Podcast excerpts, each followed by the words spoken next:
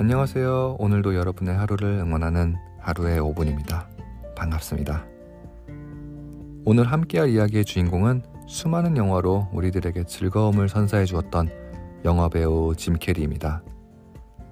짐 캐리는 2014년 미국의 한 대학에서 두려움에 대해서 이야기를 한 적이 있는데요. 함께 들어볼까요?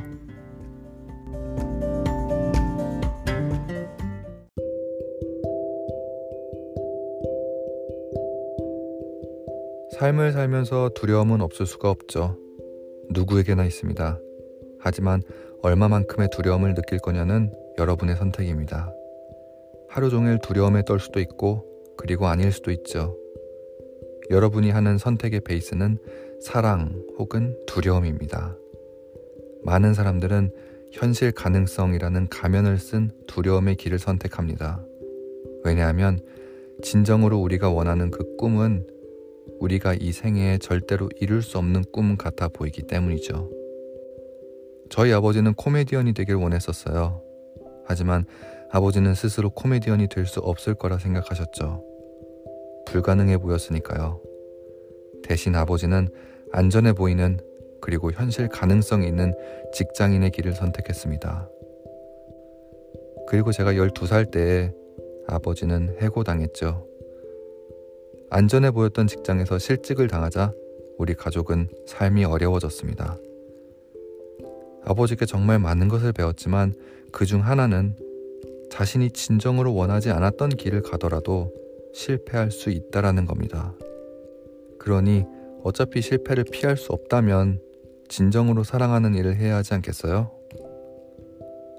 지금의 여러분과 같이 저 역시도 이 세상에서 저 자신보다도 더 큰 그 무언가가 되기를 원했고 그렇게 되기 위해 최선을 다했어요.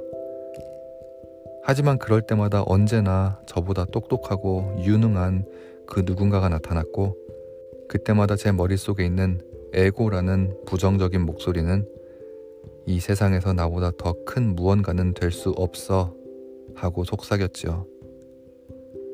우리의 눈은 보는 것만 하지 않습니다.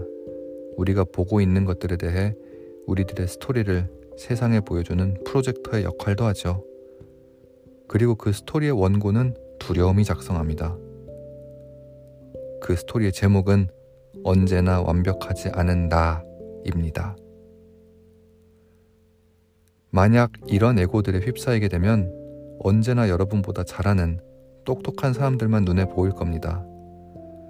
여러분이 인생에서 어떤 성취를 이루어도 머릿속 에고는 여러분을 절대 가만두지 않을 거예요. 그래서 여러분이 해야 할 일은 무언가를 어떻게 이룰까 라고 고민하기보다 우리 머릿속에 있는 문을 열어야 합니다. 그리고 우리의 삶에서 그 문들이 열리는 순간 그냥 걸어가기만 하면 돼요. 만약 기회를 놓친다고 해도 성급해 할 필요는 없습니다.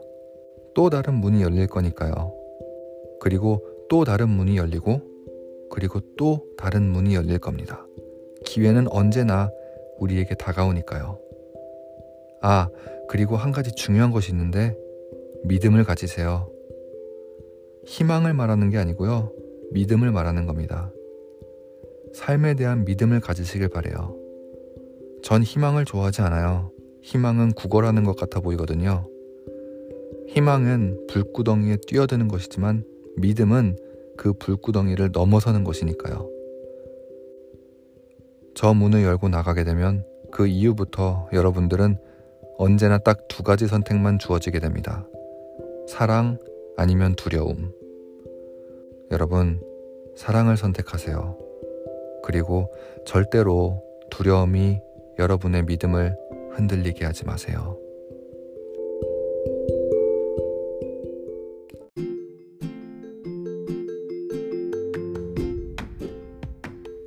지금까지 짐 캐리의 5분이었습니다. 인생을 살면서 우리는 두려움을 마주할 때가 많은데요. 그때마다 우리를 더 힘들게 하는 것은 혹시 우리 내면에서 속삭이는 부정적인 목소리가 아닐까 하는 생각을 하게 되네요. 오늘의 세 가지 과제를 드리겠습니다. 첫째, 인생에서 진정으로 사랑하는 일을 찾기. 둘째, 두려움에서 나오는 우리 내면의 목소리를 이겨내기. 그리고 셋째, 우리들의 미래는 밝을 것이라는 것을 굳게 믿고 오늘 하루도 힘내기입니다. 하루의 5분 오늘은 여기까지입니다. 여러분의 힘찬 하루를 응원합니다. 안녕히 계세요.